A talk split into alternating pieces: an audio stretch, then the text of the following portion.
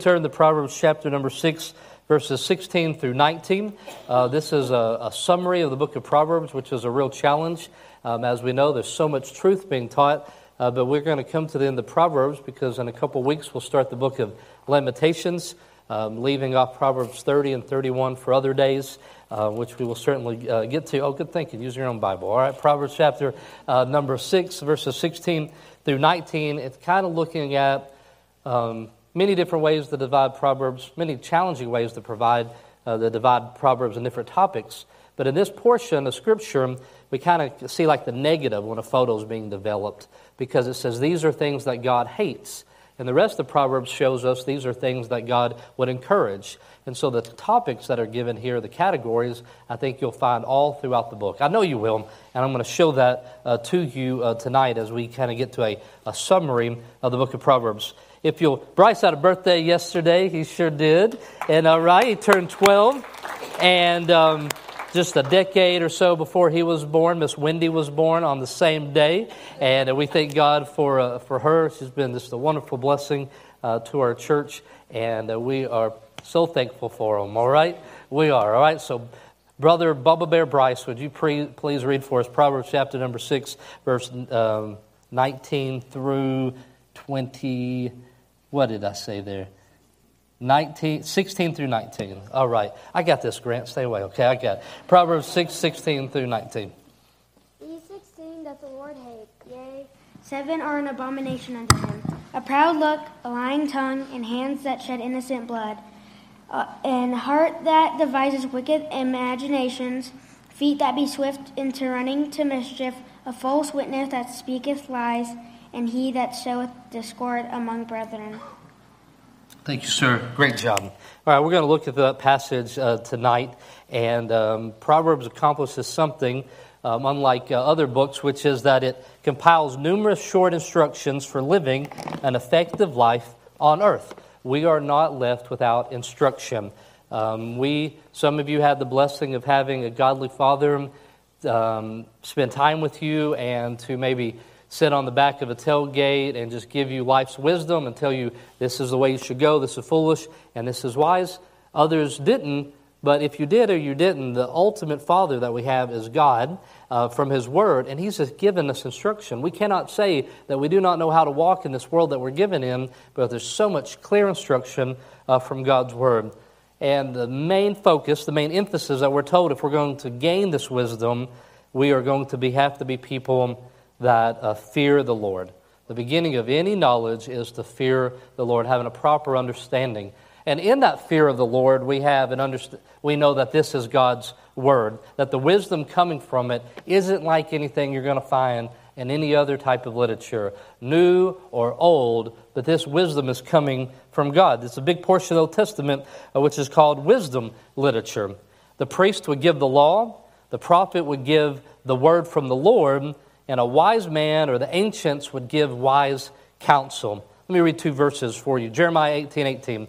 It says, "Then said they, Come, and let us devise devices against Jeremiah. For the law shall not perish from the priest, nor counsel from the wise, nor the word from the prophet. Come, and let us smite him with the tongue, and let us not give heed to any of his words." But we're getting counsel from somebody. We're getting advice. We're getting biblical advice or godly wisdom. Then Ezekiel, it says in 7:26, "Mischief shall come upon mischief, and rumor shall be upon rumor. Then shalt thou seek a vision of the prophet, but the law shall perish from the priest, and counsel from the ancients." We all want some type of hidden wisdom, or I should say, all of the world would like to have some type of hidden wisdom. We want some kind of life hack. We're trying to find something that's going to make this world make a little more sense. I saw an article not long ago of this man. He was almost looked like a skeleton. The title says, "They found the world's oldest man, 120 years old, in a cave in Thailand." And I thought, that's ridiculous, but I'm going to need to read all 2,000 words to make sure, all right? And so I just began reading it, and it told the story and how he was in a cave. And it said when they found him, he had been writing these proverbs on pieces of paper, and he had this one in his hand. And the note says, "You can't believe everything you read on the internet." And I'm thinking, no, I want my time back. I fell for it. But the way it kind of, that clickbait, the way it kind of pulled me in was some secret hidden wisdom, knowing something that maybe somebody else didn't know. That day I was wanting to learn that there was somebody that lived to be 120 and you didn't know about it and I could share. But that's what we're looking for. People are looking for this type of hidden wisdom, and we should be so thankful for every scripture we have. You've heard testimonies. I've shared testimony of the first time that I saw John and Romans on the mission field and how somebody had it marked up and they treated it as if it was gold. They treated it as if it was the words of life, right? They knew that it mattered. You have multiple Bibles at your home, and there's no shame in that. It's wonderful. We're just blessed in that we're doing that. But in having many copies of it, we often don't take the verses that we should, knowing that this is God's word for us. So Solomon came to the throne with great promise and privilege and opportunity, and God granted his request for understanding. This is wisdom from God that Solomon is sharing with us. I remind you in 1 Kings chapter 3, verse number 9, it says, "Give therefore thy servant an understanding heart to judge thy people, that I may discern between good and bad. For who is able to judge this, that thou so great a people?" And the speech pleased the Lord, that Solomon had asked this thing. And God said unto him, "Because thou hast asked this thing, and hast not asked for thyself long life, neither hast asked riches for thyself, nor hast asked the life of thine enemies, but hast asked for thyself understanding to discern judgment," which is such a good example for us. In all you're asking and all you're seeking, ask for wisdom, right? And you'd say, I don't get that opportunity. I haven't been in that place where I can just ask for anything. And if you could, what would you want to get? And the answer is more than something against your enemies, or more than wealth, or more than long life. The thing that every one of us ought to be seeking in our life is we need wisdom. We want to know God better. So he answered that question correctly. "Behold, I have done according to thy words. Lo, I have given thee a wise and understanding heart, so that there was none like thee before thee, neither after thee shall any arise like unto thee." And so that man that God gave this wisdom to, through inspiration, is going to write the majority of these proverbs to us. And we're reminded this wasn't just some ancient man in a cave that lived to be 120 who had a lot of life experience, right? That would be something. As the older you get, that you'd have this life experience to share. That would be beneficial. No, that's not what we're talking about. We're talking about a man that had received wisdom from God and that communicated it through proverb for us. Proverb calls a man to live as the Creator intended him to live when he was made. Psalm 90:12 will say, "Teach us to number our days, that we may apply our hearts unto wisdom." Here is some wisdom for us to apply our hearts to. Some major themes: man's relationship to God, his trust, his humility, his fear of God, his righteousness, his sin, obedience, facing reward, facing testing, facing blessings, facing death. All these are covered in Proverbs. His relationship to himself speaks about our character and our wisdom and our foolishness, our speech and self-control, his kindness, wealth, pride, anger, laziness. And in regard to other people, our love for others, our friendship and our enemies, truthfulness, gossip, as a father and as a mother and as a child, in educating our children and in disciplining our children. There's so many themes that run through the book of Proverbs, and I just want to encourage you, we ought to cherish it. No matter what stage your life you're in, you're not going to outgrow this book. There's things that you need this, and God has it, and you don't seek it. Too many times when I'm faced with a problem, that the Word of God is not the first place that I go to somebody else. And if I go to somebody else and they're able to offer me any help, where are they going to offer me any help? They're just going to offer me from the Bible. So I should just skip the middleman, right? I should just get to the Bible. And then when I do ask for my friends for advice, I ought to frame it and say, hey, I'm seeking wisdom from God's Word concerning this matter in my life. Could you direct me? Could you give me the address to where this will be found? Can you tell me the chapter? What sections of the Bible should I be reading? What should I be studying on? That there's it knows us. The Bible knows the problems that we would have, and it covers all the meaningful areas. And there's an overwoven and overlapping themes, which is wisdom and folly together. The way of wisdom and the way of folly. So now I'm going to get back to our passage, which Bryce read so wonderfully. It's in verses 16 through 19 of chapter number 6. And we look at this kind of as a reverse. My father-in-law, he's beginning a series in the book of Proverbs, and he started in this portion. And he says, if we're going to start in the Proverbs, we ought to know what God hates. That's an important thing to know about our God. We want to know what he loves, but we also want to know what he hates. And these passages, it states it very clearly. These are something God hates, but then corresponding with it, you'll find some 15 or 20 verses that will say it in a positive manner as well in the book of Proverbs. Let me show what I'm speaking of here. Verse number 17, it says, a proud look, a lying tongue, and hands that shed innocent blood. A proud look is the first one on this list of things that God hates. And we have strong and clear wisdom on this. And so we should not be wise in our own eyes. So how do we avoid of having a proud look? In the book in Proverbs 3, 5 through 7, you want to say this with me here? I bet you know this one, don't you? You do, Miss Yvonne. I saw you smile first. We know this proverb. Let's say it together. Trust in the Lord with all thine heart, and lean not unto thine own understanding. In all thy ways acknowledge him, and he shall direct the paths. Be not wise in thine own eyes. Fear the Lord, and depart from evil. I don't think verse 7 made the song, did it? All right? The first two are a song. But trust in the Lord, and not into your own heart. He'll direct your paths. And not being wise in your own eyes, that's the opposite of a proud look. People that are wise in their own eyes, that's prideful, and we're told not to be. Proverbs 8:13 says, the fear of the Lord is to hate evil, pride and arrogancy, and all the evil way, and the froward mouth do I hate. It's another way to say it is arrogance.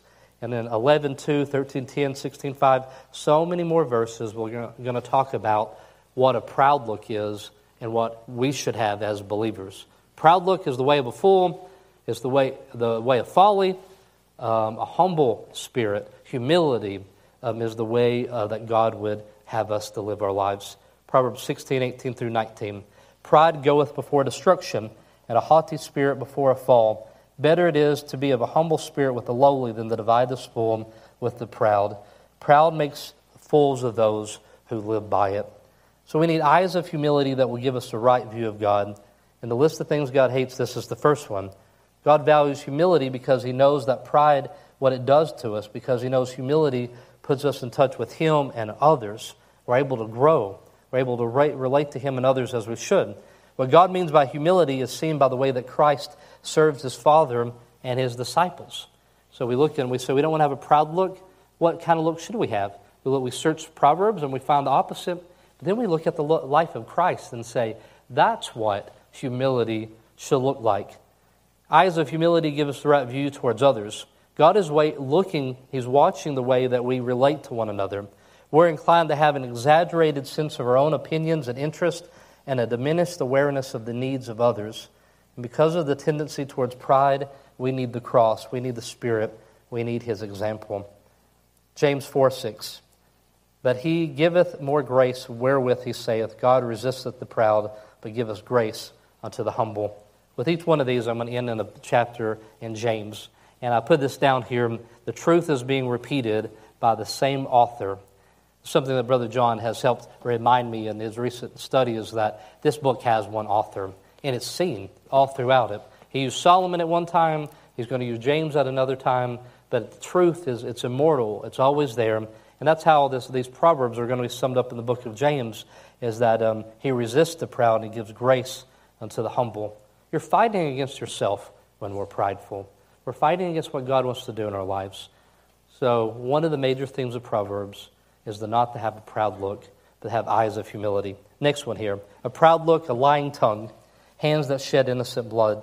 By lies of flattering, young people are persuaded to be physically intimate before marriage. By countless denials, people that are addicted will keep help at arm's length away from them. By deception, people are betrayed, lives are lost, countless people are led to believe something that is a lie.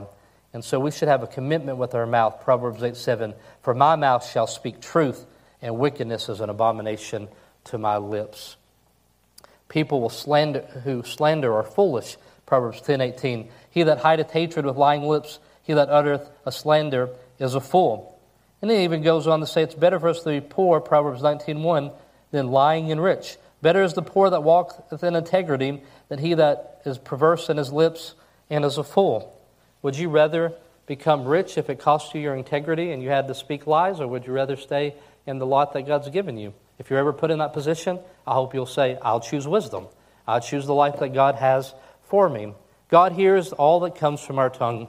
God is not apathetic towards our small lies or when we deny the truth to cover our sin.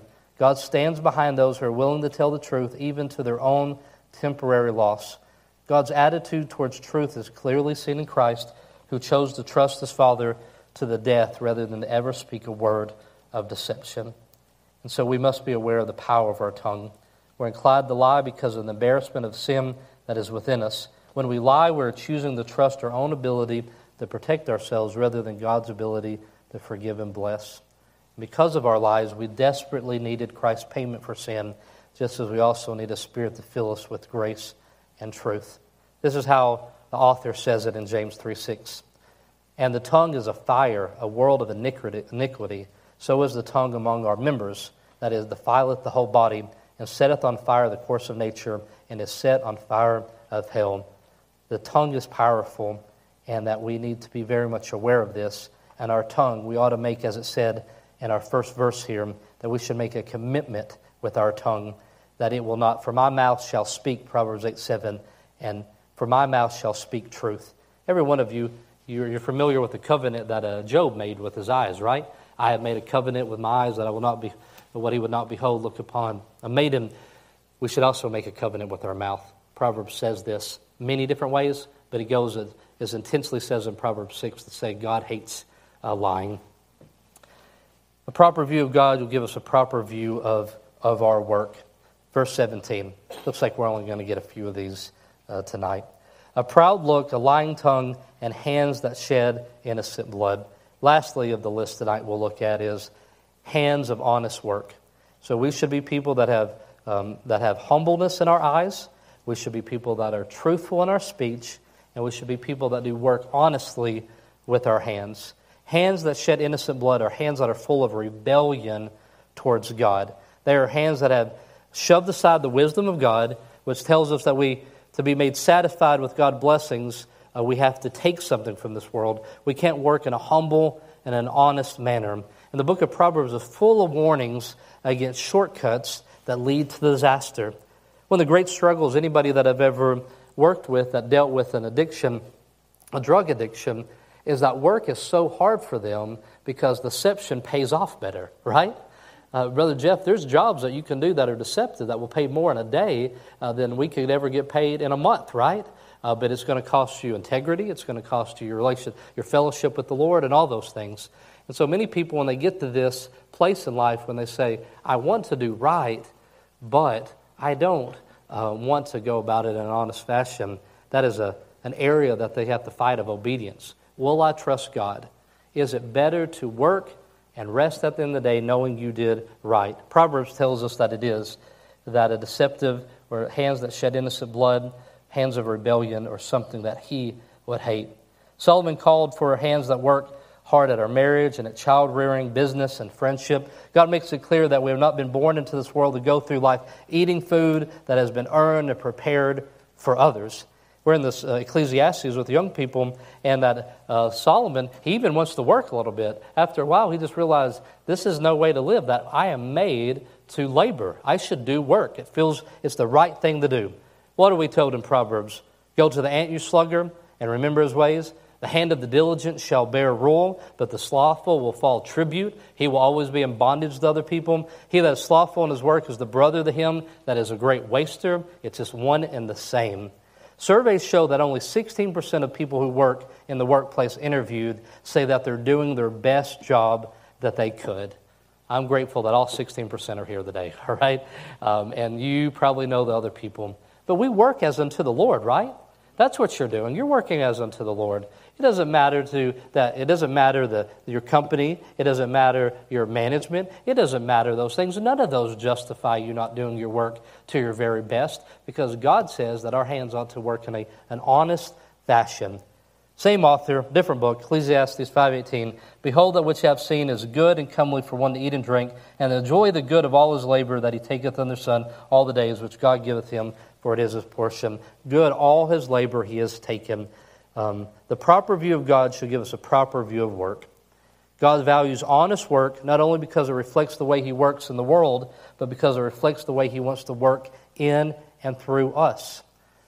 God rewards those who choose to work hard for relatively little, while others make themselves rich with profits of fraud and deception. God's hatred for fraud and cheating should be feared by every businessman and every worker. God's greatest work is seen in the work of Christ did to give us the reward of honest salvation, simple obedience to what the Father asked for. And so what do our actions say about our trust in God's Word concerning work? Is our tendency to do honest work when others are watching, or is it only, are we able to do it when they're not watching, as unto the Lord? Because of the fall of mankind into our sin, we become self-centered, wanting that easy life, working without, gaining without having the work. So our highest calling is to do our work with the perspective that we are working for God and not man. There's things that God says that he hates, but we're one to live life from Proverbs and things that he loves. So let's make a commitment tonight. Eyes of humility, looking, not having a proud look, being honest about it. As I said this morning from Luke 17, a lot of our pride can be stacked up because we think we've done a lot of Christian things, and now we get to cash in on those when we want. We haven't done one stitch more than what should be that's reasonable of us. We should be humble people. We ought to be honest people in the small areas of life. It's not a big deal, right? Maybe, well, that was a small thing that I said. That was a small misleading. Well, maybe in the conversation it seems small, but in the eyes of the Lord, it looks like distrust. It looks like disobedience. It looks like choosing your own way. It looks like, oh, you have this now? Okay, why don't you try this on your own? And so we ought to be careful with that. And then lastly, let's not use hands towards rebellion. Let's make sure that every day and every hour of our day is given and honest work. Let that be a testimony in your life. Let's pray together, and then we'll be dismissed for the night. Heavenly Father, thank you for Proverbs. We thank you for the wisdom that is given to us as we see it. Lord, may we treasure each one of them, each truth that is given to us. And Lord, I pray you'd help in my heart and the hearts of all those in the room today, that we would love and cherish these, that we would consider them of great wealth to us, that this book would be highly esteemed above any of the books of this world, Lord, and that we would look to it on a daily basis, asking if we're living in the way of wisdom or living in the way of folly. Now, Father, I pray that you'll help us as we will move on to another book, that this book will continue in the life of every one of our believers. In Jesus' name I pray.